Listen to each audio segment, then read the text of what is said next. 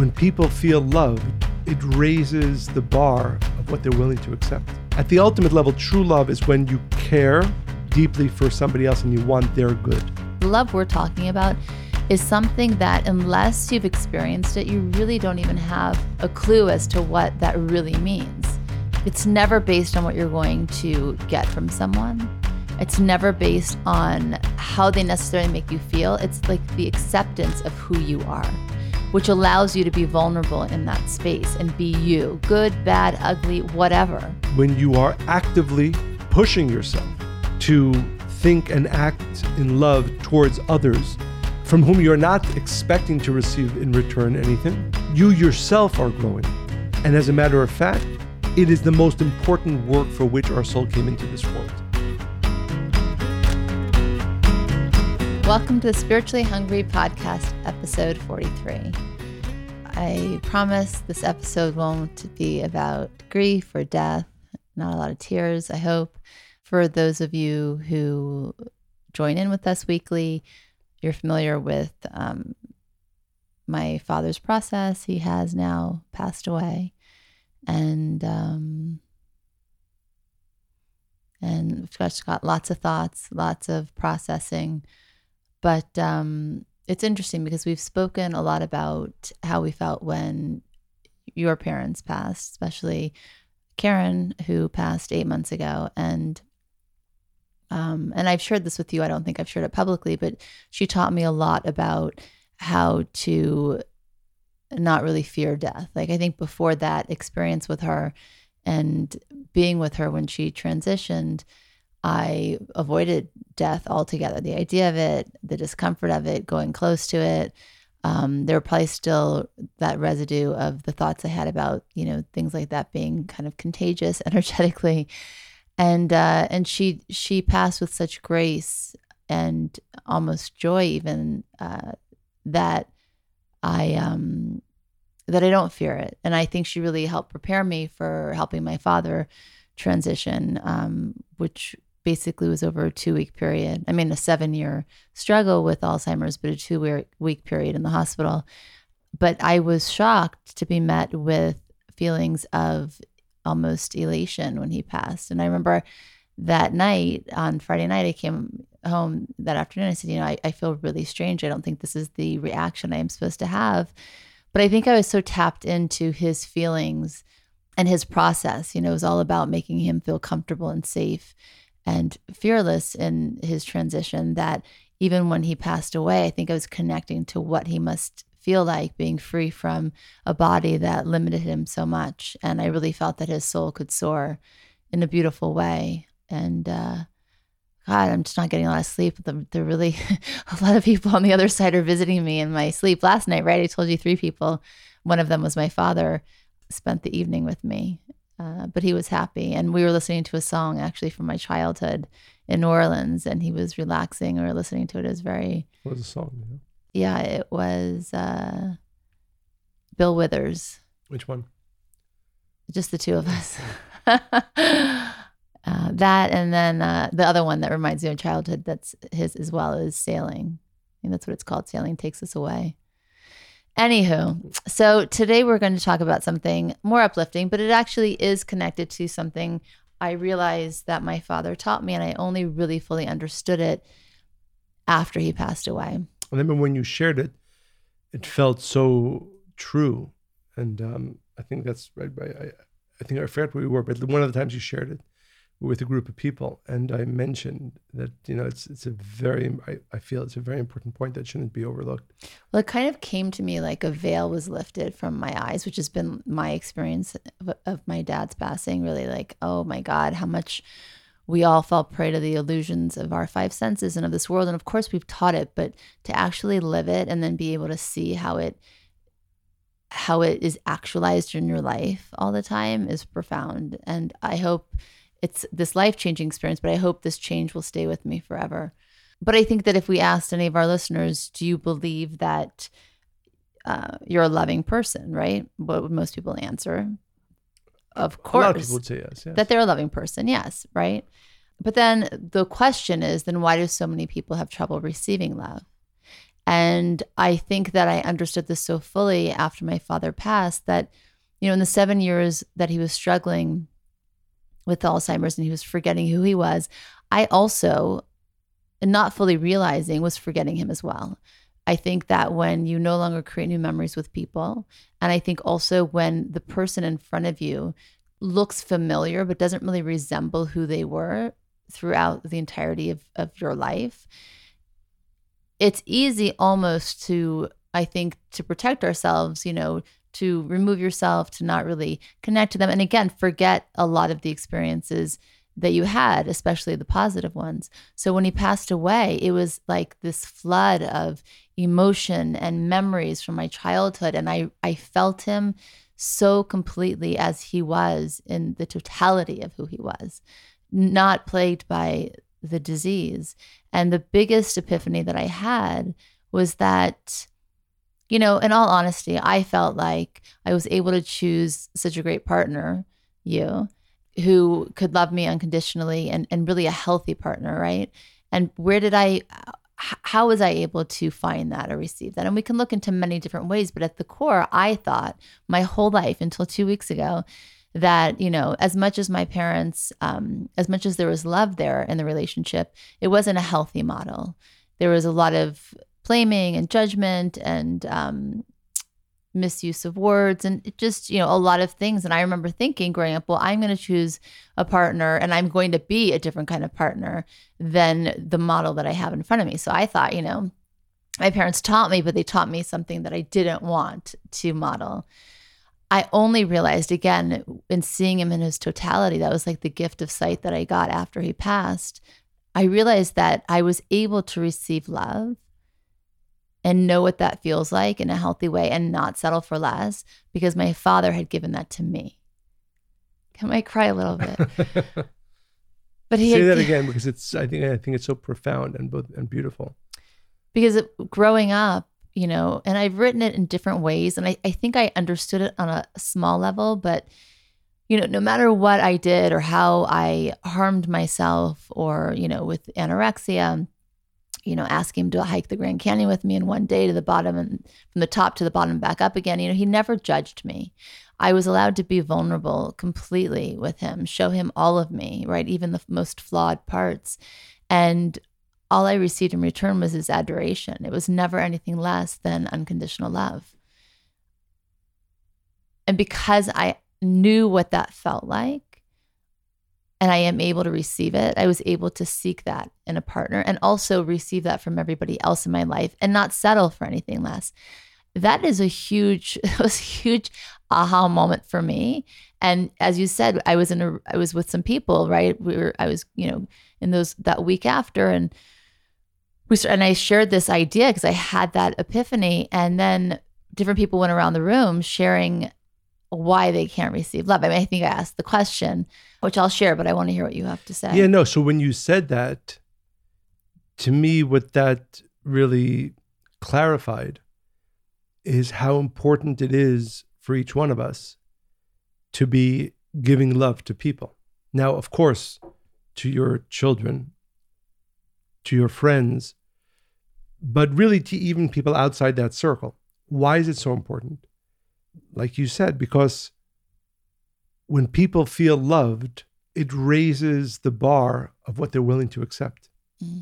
So, like you said, when in this case, when your father gave you love, it made you understand that in a partner, you want somebody who loves you at least as much as that. You will not accept somebody who loves you less than that had you not had a father who loved you in that way, it's possible you would have been you would have been willing to accept much less love from a partner. And certainly with our children, the reason it's so important to give them love is so that when they grow up and they choose a partner, and even they choose a partner in business or they choose a partner anywhere, you know, even choosing a doctor, choosing a lawyer, right? Often and, and it's just kind of you see people who are willing to be I don't want to use the word abuse right? But but be told what to do right? Will never sort of um, uh, question a doctor or lawyer right?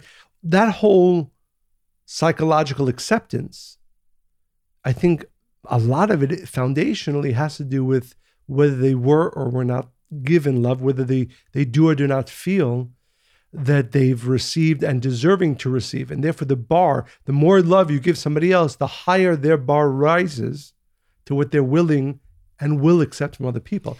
And so, by the way, though, I wanted because as you were speaking, I wanted to clarify. My father didn't um, favor me. It's not that he, you know, because a lot of I think women often don't find a partner because nobody can match, you know, how their father loved them. This was a very healthy, balanced love, and he loved my sisters exactly the same. My father was a man that, you know, he saw our flaws. It just it, it scared him, if anything, right? All he wanted for each of us equally was that we would live happy, fulfilled lives.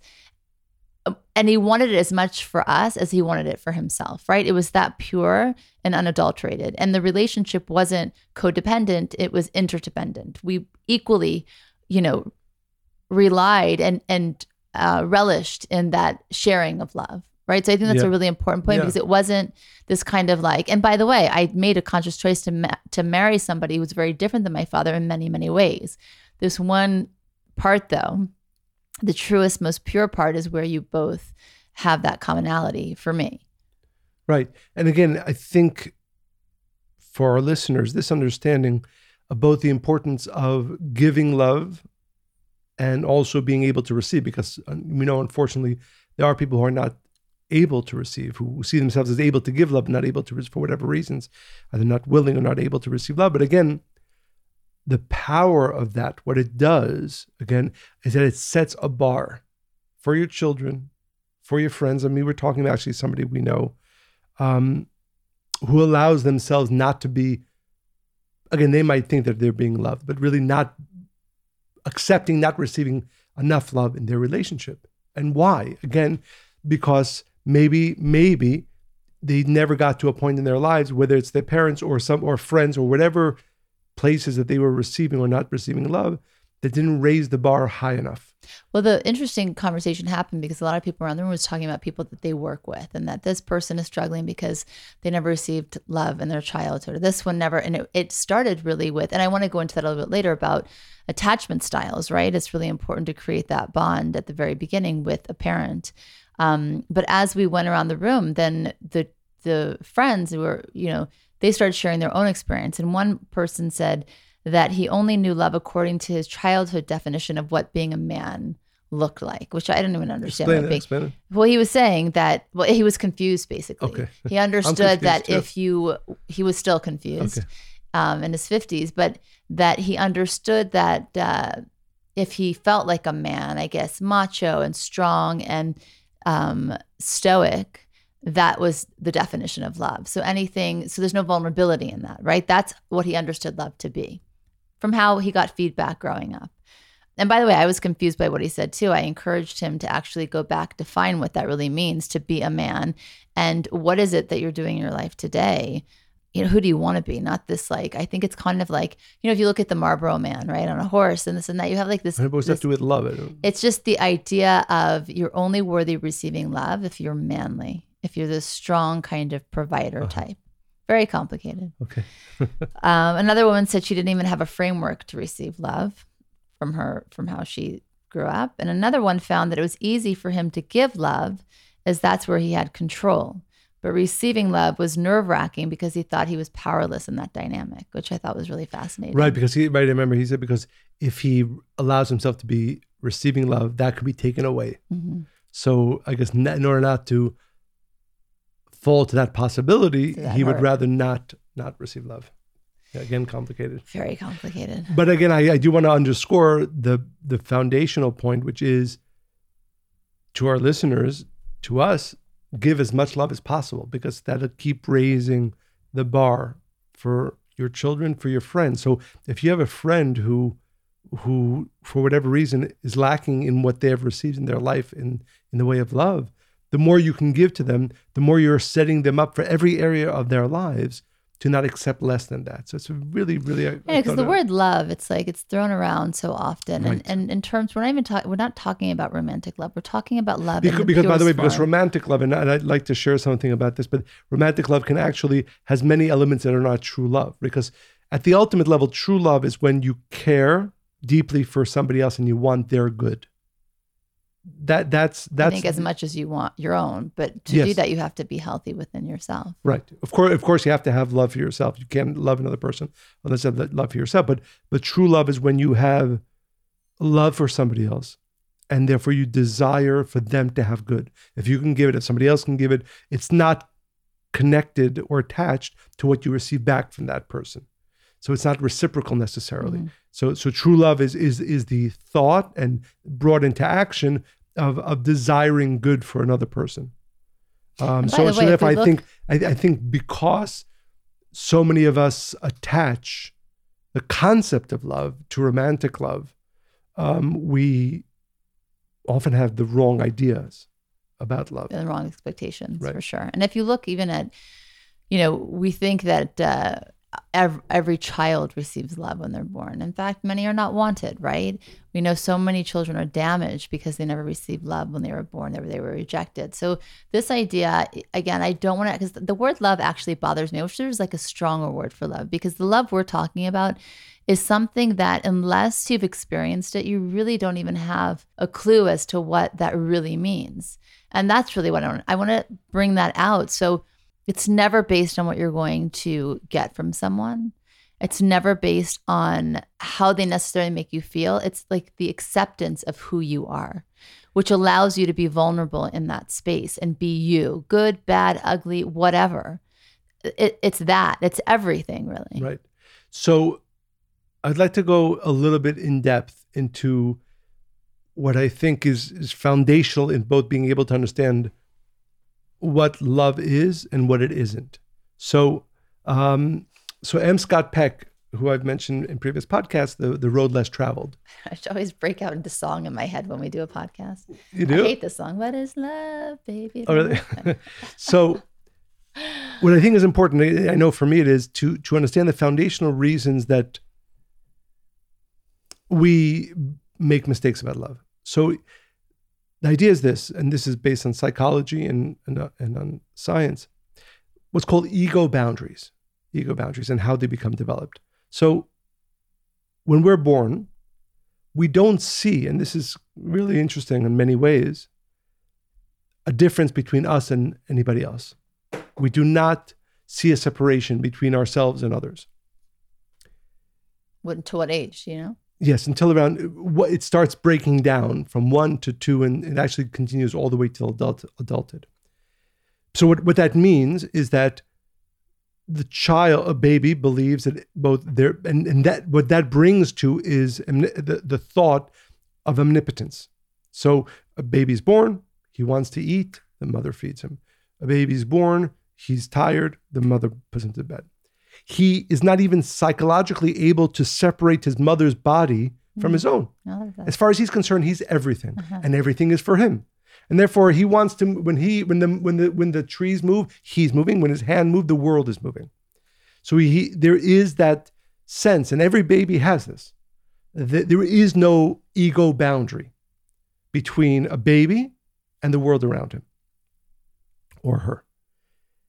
And then, as the baby grows, even towards age two, he starts to realize hey, not every time I cry do I get taken care of. There are times my mother doesn't feed me when I'm hungry. There are right these disappointments, one can call them, but but this sense of the world is not all mine, and I'm not omnipotent, and, and not everything I want happens to me right away. And he or she begins realizing that there's a difference between me and even my mother. There's a difference between me and the world. And that is called the, ego boundary. So we begin to build around ourselves a sense that I am separate from you and I am separate from the world. And that again continues through adulthood. And I'd like to point out a few things. One, that the ego boundaries that we develop, that wall between me and you, that, that wall between me and everybody else in the world, also as that begins b- being built up, also what begins coming down is the sense of I can do anything. The omnipotence and the ego boundary have an opposite effect. So when the, the ego boundary gets built up stronger, the sense of uh, the ability of the individual to control anything, to do anything, also begins to, to crumble. So I'd like to read a little bit from, from, from the book A Road Less Traveled. Gradually, so he explains age one, two, three. Again, this begins to crumble, and, and well, the, the sense of omnipotence begins to crumble, and the sense of the the self, right, the ego boundary begins to be built. Even so, at a certain age, three, four, you know, that's when kids. Why are they into superheroes, right? Because they believe they are a superhero. Oh, because oh, they still sense that they're omnipotent. So this is the world of Superman and, and Captain Marvel. Huh. Yet gradually, even the superheroes are given up. And by the time of mid adolescence, young people know that they are individuals, confined to the boundaries of their flesh and the limits of their power, each one a relatively frail and impotent organism, existing only by cooperation within a group of fellow organisms called society. Within this group, they are not particularly distinguished yet they are isolated from others by their individual identities, boundaries, and limits. So that's where we get to, right? And that's called the ego boundary. But most of us feel our loneliness, right? What, what, what happens with it, when you when you believed when you were a child, when you were a baby, that you, you weren't lonely because everything is you. You're not, but but through the sense of by, by as you build, as we build the ego boundaries, then that's when you start feeling uh, alone and we yearn to escape from behind the walls of our individual identities to a condition in which we can be more unified with the world outside of ourselves. The experience of falling in love allows us in this escape temporarily. Mm. So, what happens when we fall in love? The essence of the phenomenon of falling in love is a sudden collapse of a section of an individual's ego boundaries. Mm, interesting. That's what happens when when we fall in love. And again, we'll see what the problem with that, but that's what happens. Permitting one to merge his or her own identity with that of another person. The sudden release of oneself from oneself, the explosive pouring out of oneself into the beloved, and the dramatic uh, removal of loneliness accompanying this collapse of ego boundaries is experienced by most of us as ecstatic. And that's what happened. And that's why we get so excited about falling in love the because euphoria. finally I'm not alone. Finally, I could be at least one with one other person, and my ego boundaries become diminished. And by the way, what happens when the ego boundaries go down? My omnipotence comes back the sense, right? And it's true, right? When a person's certainly often initially in love, oh, we can do anything together, right? When they break up, oh, we can't do anything, right? So it's very interesting. I want to underscore that fact that as the ego boundaries come down, in this case, when a person falls in love, the sense of the ability of one one to do almost anything begins to rise up again we and our beloved are one, loneliness is no more. In some respects, the act of falling in love is an act of regression because we're going back to the way we experienced life at age one, two, three, four, where we had almost no ego boundaries and we had a sense of omnipotence.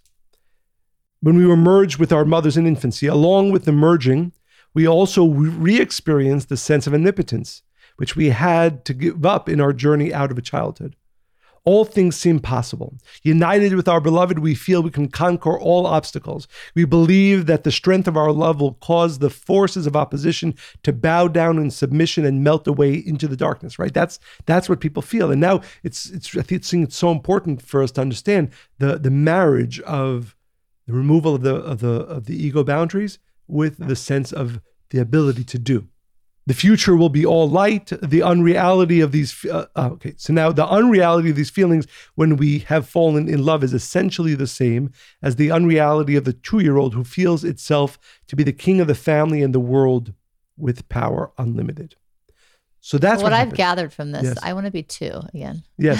Well, that's the, well, and that's what that's what I'm going to get to. If we can have a few more minutes on this, the the real gift of loving others in truth, it gives you the superpower. It ability. gives you exactly. It's a skill that needs to be developed, but then you go back also. But that's the gift the my father gave me. To honestly, exactly, exactly. So I just want to to close this out. He says, sooner or later, in response to the problems of daily living, individuals will reassert themselves, right? And that's what happens. There's why do people fall out of love to some degree? Is because at some point the ego boundaries are built up again, because you can't unless you're truly working this of spiritually, Aware, yeah. not go back to your nature of your ego boundaries. So, for instance, he says she wants to go to the movies. He doesn't. He wants to put money in the bank. She wants a dishwasher. She wants to talk about her job. He wants to talk about his, and so on.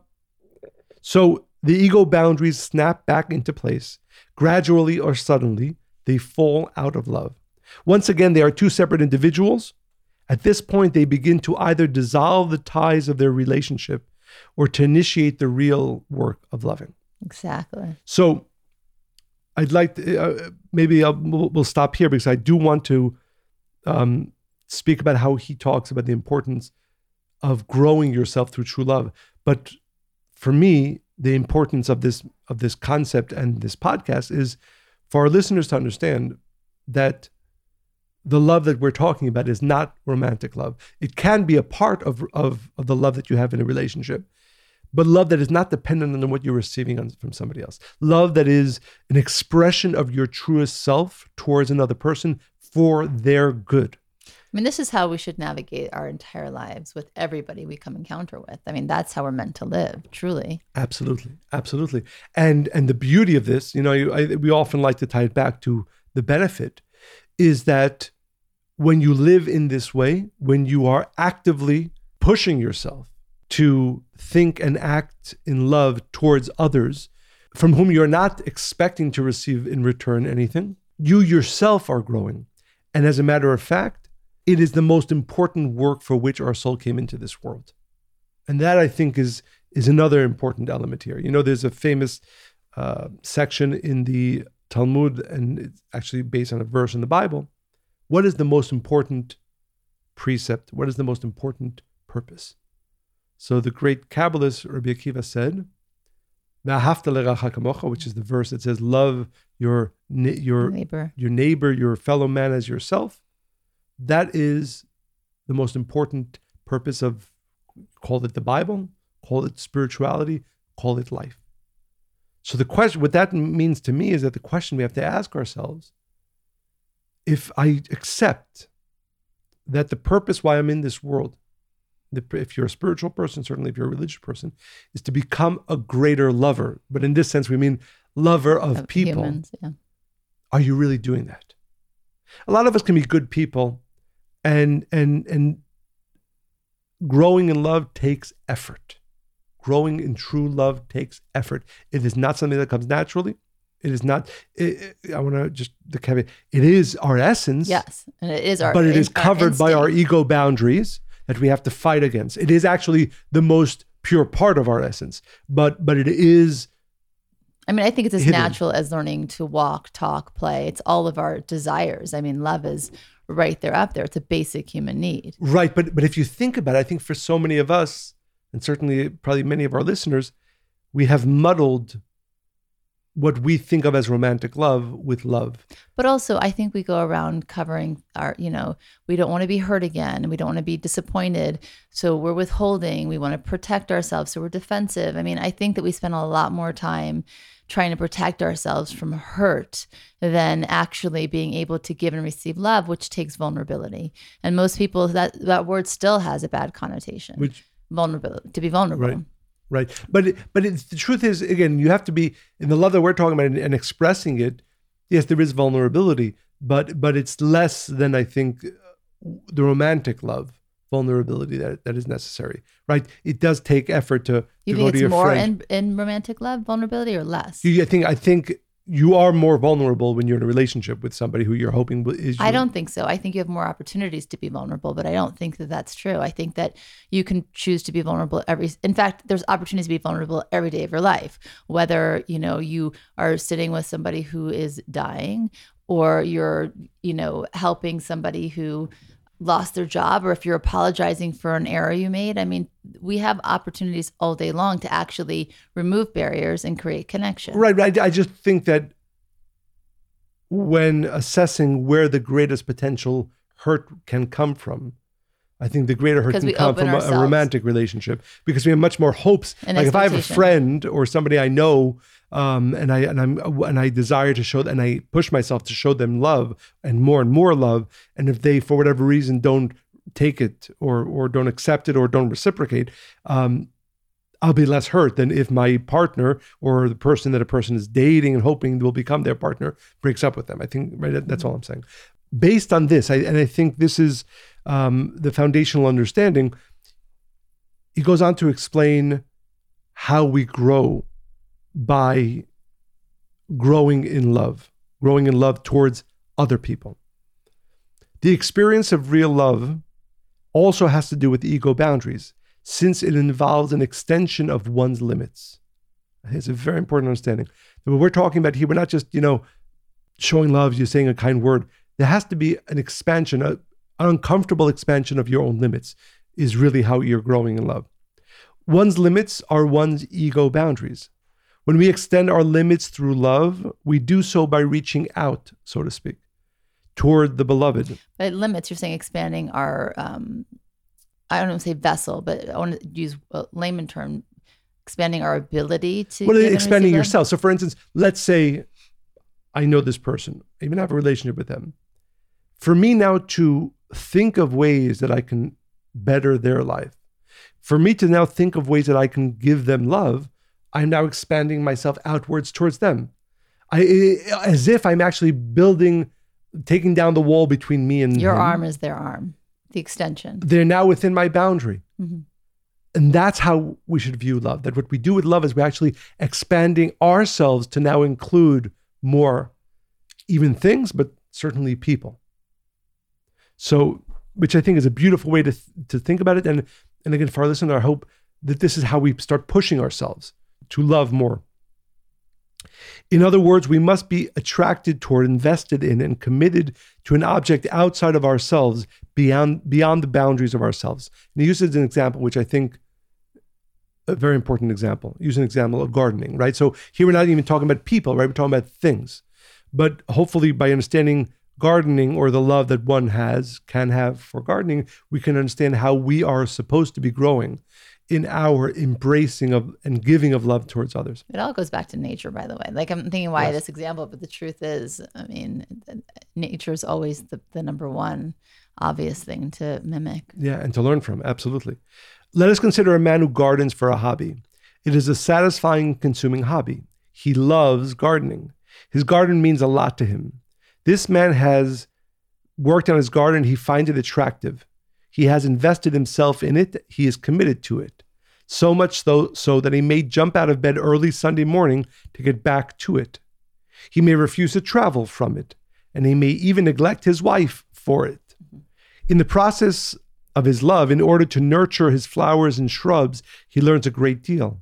He comes to know much about gardening, about soils and fertilizers, rooting and pruning, and he knows his particular garden, its history, the types of flowers and plants in it, its layout, its problems, and even its future. Despite the fact that the garden exists outside of him, through his focus, it has come to exist within him. And I think that is so beautiful and powerful mm-hmm. as, a, as a foundational way to understand what it will mean for us to truly love another person. His knowledge of it and the meaning it has for him are part of him, part of his identity, part of his history, part of his wisdom. By loving and focusing on his garden, he has, in a quite, quite a real way, incorporated the garden within him. And by this incorporation, his self has become enlarged and his ego boundaries extended. Mm. You can do that with anything. You can do that with anything and with anybody. But I think, again, I, I think this is a very exciting fundamental thought about life. That our purpose is to diminish our ego boundaries, to expand ourselves. And how do you do that? Through love. Love manifested through thought and action. Mm-hmm. So I think there are many people out there who think, and you know, speaking even to myself, I love people. You know, I share with people, but not how many people are in your boundary? Let's and just them. this person with, with you know their history, you take care of them. You'll wake up excitedly on a Sunday morning to try to do something better for them. But this is the purpose of life. This is the purpose of life. And again, the beautiful effect of this is that as you expand yourself and you bring down your ego boundaries, you will become more powerful. You will go back to the two year old in thought who believes he or she can do anything. Powerful in terms of your influence and Yeah, what you believe about yourself. So I think the, the the the to realize the again maybe there are people out there who are so spiritually evolved It's not about that- being. It's honestly that was the other understanding I had, and I know you agree. It's not about being spiritually evolved. To really live this, you actually have to under. You have to understand love in a completely different way. and really ask yourself the question what are you doing to expound your boundaries? What are you doing to diminish your ego boundaries? Why? Because this is actually why you're in this world. And think about it. This week this day not not even so much with your partner not even so much with your children. Again there's a lot to be spoken about the love that needs to be even grown there but I want to specifically talk about the garden. I want to specifically talk about your friend. I want to talk about somebody who maybe you're not so close with yet. Our purpose in life, and that's why the great Kabbalists say in, in the Bible, the, the most important verse, that it is the foundational teaching love. But not love as unfortunately, unfortunately, we've all muddied the understanding of this love that we're talking about mm-hmm. the love that is outside of us, the love that it makes us ex- remove, diminish or remove our ego boundaries and make us greater. Because now, when you're truly invested in loving another person, then you are actually expanding yourself. And in a deeper way, and this is uh, based on spiritual teachings, you actually draw great light and blessings. There's very few things that a person can do in his or her life to draw blessings that we desire, that we need, than the manifesting of love towards other people. And now we, I think, begin to understand a little bit why. Unadulterated love, this Right. pure love. Right. I think that's why people are so attracted to children, just watching them play and be and that energy. It's because they're connected to this that Absolutely. we are not. Absolutely. And by the way, as I was reading this, one of the reasons why we know that children in the womb and even in the early stages of, of, of life in this world are much more connected to truth. Because what they, the, the lack of ego boundaries and the, the, the sense of omnipotence, that's much closer to who we truly are than all the stuff that we That we collect we later. in collect. life. So, and to, to end this, I, I'll just read the last paragraph here, which again I think is both inspiring, hopefully, for our re- readers and, and for us. What transpires then in the course of many years of loving, of extending our limits, is a gradual but, but progressive enlargement of the self. You know, and this is the paradox, right? Because the ego wants us to in, in, enlarge ourselves by only taking from ourselves, when in truth, the only real way to enlarge ourselves by is giving. by is by bringing other people into my ego boundary It's interesting.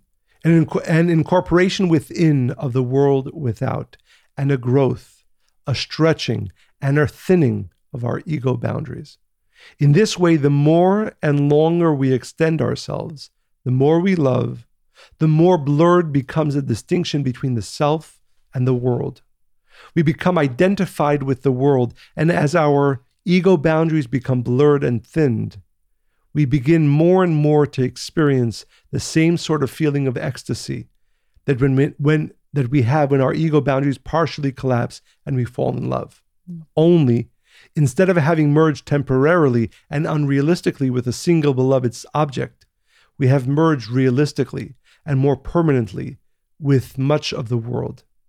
A mystical union, in quotes, he calls it, mm-hmm. with the entire world may be established.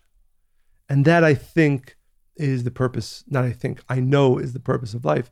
And and my hope is that our listeners become excited by this because the, the, the purpose of this podcast, certainly this one, is not to hear a nice concept, but you know, how am I going to now live differently?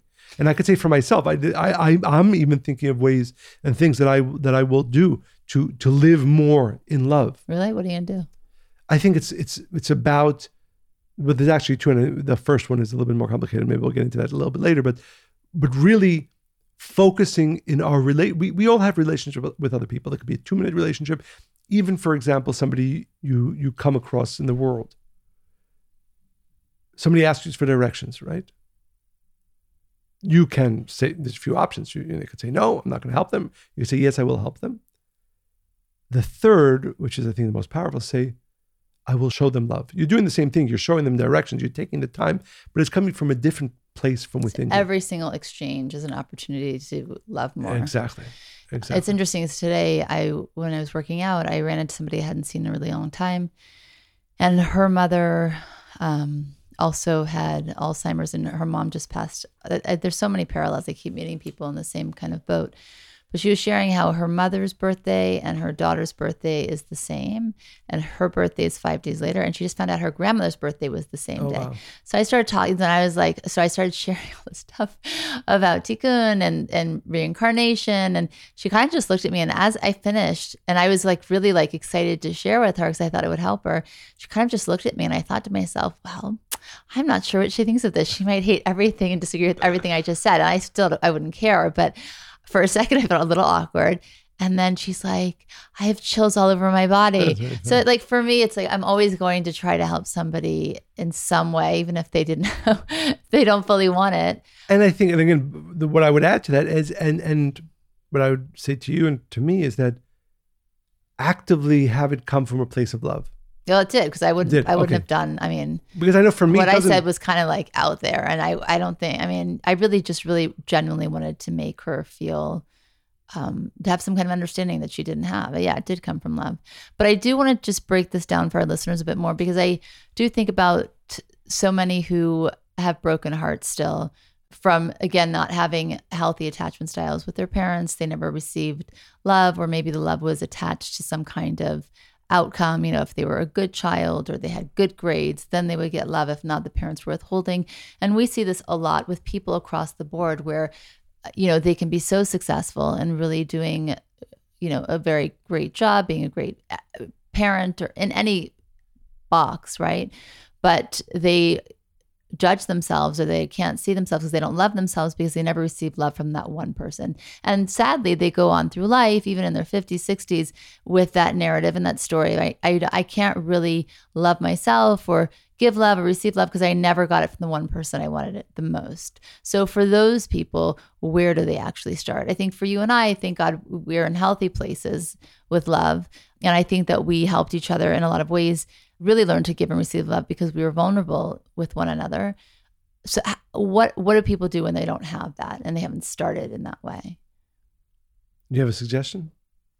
Because I, I think, Well, I think the first thing is uh, I- we talked about this a little bit in the last few episodes that for you know so often people are unwilling to even mourn a parent or you know they're still hung up on what that person should have been or should have done for them so i think the first place is to start and really say you know everybody's just doing their best and it might not be great it might be sometimes pitiful quite honestly but it's their best right and you know that doesn't help. no but if you look at where they came from you know you what know I'm saying, it helps you forgive them, but it doesn't help.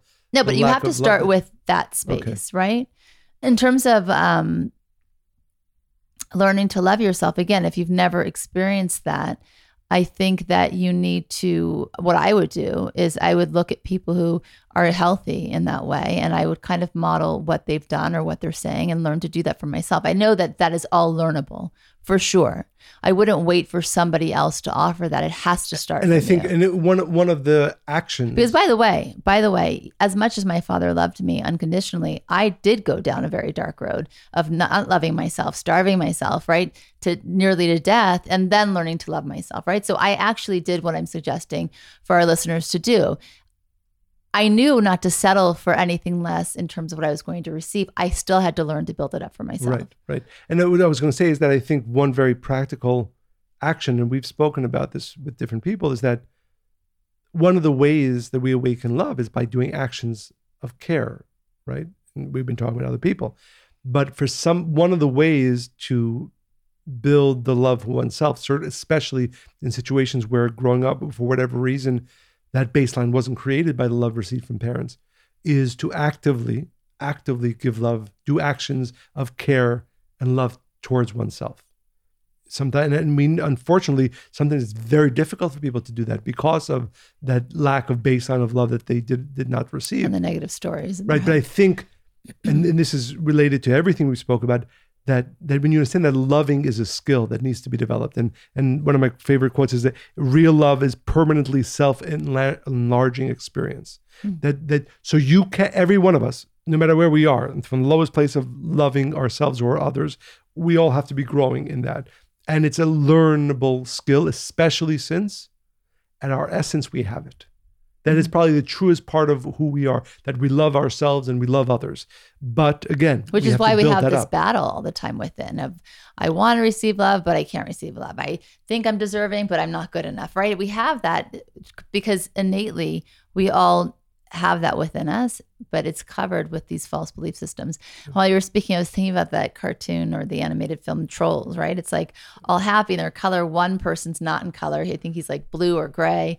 And then they awaken it through love in his heart. And then he's all the colors, right? I mean, I know it sounds kind of cheesy as I'm saying it out loud, but that is in essence what we all need to do. And we can. Absolutely. And we and again I go back to this because I think it, it really frames it in the proper way. This is the most important thing that we came to this world to do. The most important thing. I think a lot of people, you know, think about it, you know, it's it's a nice thing, or you know, I have love in my family, I have love in my this is every human being came to this world and the ultimate state of any one of our fulfillment is based on how much love we are giving towards others how much we are again in these terms reducing our ego boundaries and growing the the the, the amount of love that we're giving towards other people so in, in a certain way it's a very I don't want to say selfish, but it's the right way to go about life if you want to be happy, if you want to be fulfilled, if you want to have blessings. There you go. Yeah. So I really, again, like I, like I we said in the beginning, I really hope for ourselves and, and for our listeners that we are inspired to actively pursue love because it is the the path and then again it has to be uncomfortable it has to be uncomfortable real love must involve the thought of our own growth why am i why am i pushing myself today tomorrow to give love, love towards other people because i need to grow because i need to grow And it's okay if it's foreign, you know. Everything, everybody oh, starts out as a stranger. Yeah. but every but single it's thing. not really foreign to your essence No, but it might be foreign into what you understand. What you're look. People can be comfortable with all kinds of horrible things. It's what they're right, Right. and that's why they choose negative partners and negative situations because it's what they know. You got to go against what isn't working for you and to tap into what's really true.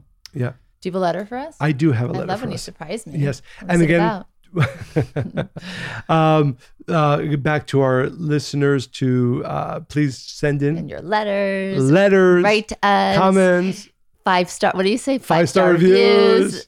That's it. I don't know. Okay. That's usually when I check out. I hope our listeners aren't checking out. This is a very important letter. Very important. Okay. Dear Monica And and now they're paying attention, Yes. by the way. You want to do it again? sure. Okay. We'll do it later after after I read the letter. no. Dear Monica and Michael, uh, I'm very new to Kabbalah and I started listening to your podcast recently. In addition to reading Monica's book, Rethink Love, if you haven't bought Rethink Love, go to Amazon right now and order your copy of Rethink Love, as well as a few others uh, from the Kabbalah Center. It's remarkable how tangible, practical, and thoughtful your messages are, making complex concepts easy to grasp. Thank you. Your podcast, No Regrets, as well as a portion of Monica's book, Rethink Love, regarding the world renowned violinist playing during rush hour in DC, really struck chords with me and helped me have a breakthrough this week. During the day, I now reflect on the messages I am learning and how to transform and embrace light, and try to be an observer of my general thoughts during the day and to identify my tikkun, what I need to correct. My initial week of doing this was shocking! Exclamation point. I couldn't believe how often unsubstantial thoughts of criticism or judgment came up on my walks around London. I don't even consider myself a very critical or judgmental person, but apparently my filler thoughts between thoughts beg to differ. I actually err towards the compassionate healer side of the spectrum, but what I've uncovered this week is that COVID has really impacted my perceptions of others, whereby I now have a slight apprehension of or fear of others and find myself judging people who aren't following distancing COVID rules or similar courtesy. On my walk last night, I found myself judging someone who walked too close to me or riding a bike too closely on the pedestrian walkway, despite there being plenty of room across the sidewalk. Fill in the rev- relevant critical thought here.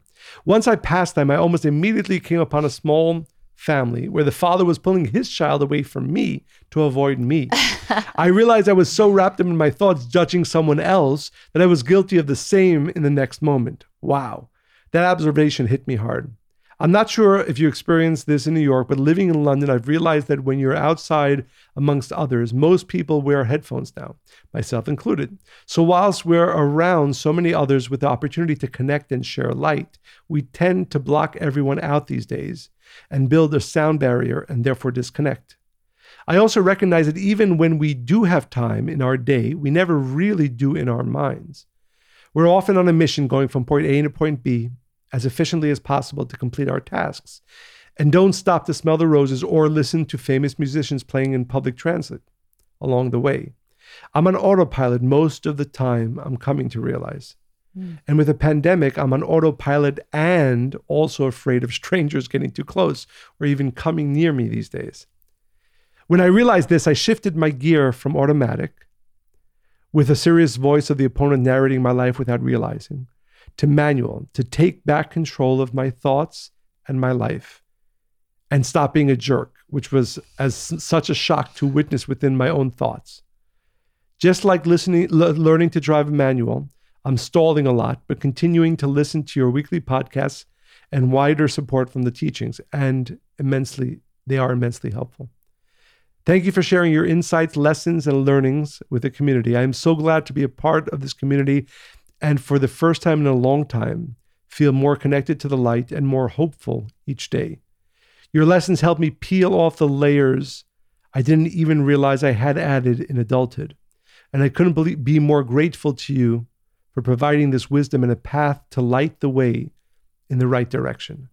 Wishing you both all the best and thanks again, Ashley. That's so beautiful. And thank you for being vulnerable. Right. And sharing this with us and with our listeners. But and see, that is an extension of love. Exactly. And that's why exactly I thought it was so interesting. It. It, because we get like we get that, we though. get letters that are sort of um, you would assume or think not connected obviously to the podcast that we're recording today and it seems it's exactly like it right. Fits in. And this is because this is exactly what we're talking about today. Because love, what is love? Love is about bringing down the ego barriers. Love is about expanding our uh, uh, ourselves and that's really what Ashley's talking about. So mm-hmm.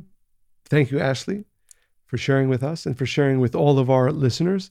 Thank you to all of our listeners. And as uh, we often mention, and now Monica's making fun of me do it, but I'll do it anyway. Uh, Make sure to send your letters, questions, stories, thoughts, questions, feedback, thoughts, feedback to Monica and Michael That's at Monica Kabbalah.com. and Michael at Kabbalah.com. How do you spell it?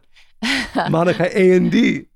Michael. Oh, right. I forgot that part. At Kabbalah.com. Go to Apple Podcasts, give five star. Or wherever you hear your podcast. Yes. Could be Spotify, could be anywhere else. Apple. There too. That's All I right. mentioned before.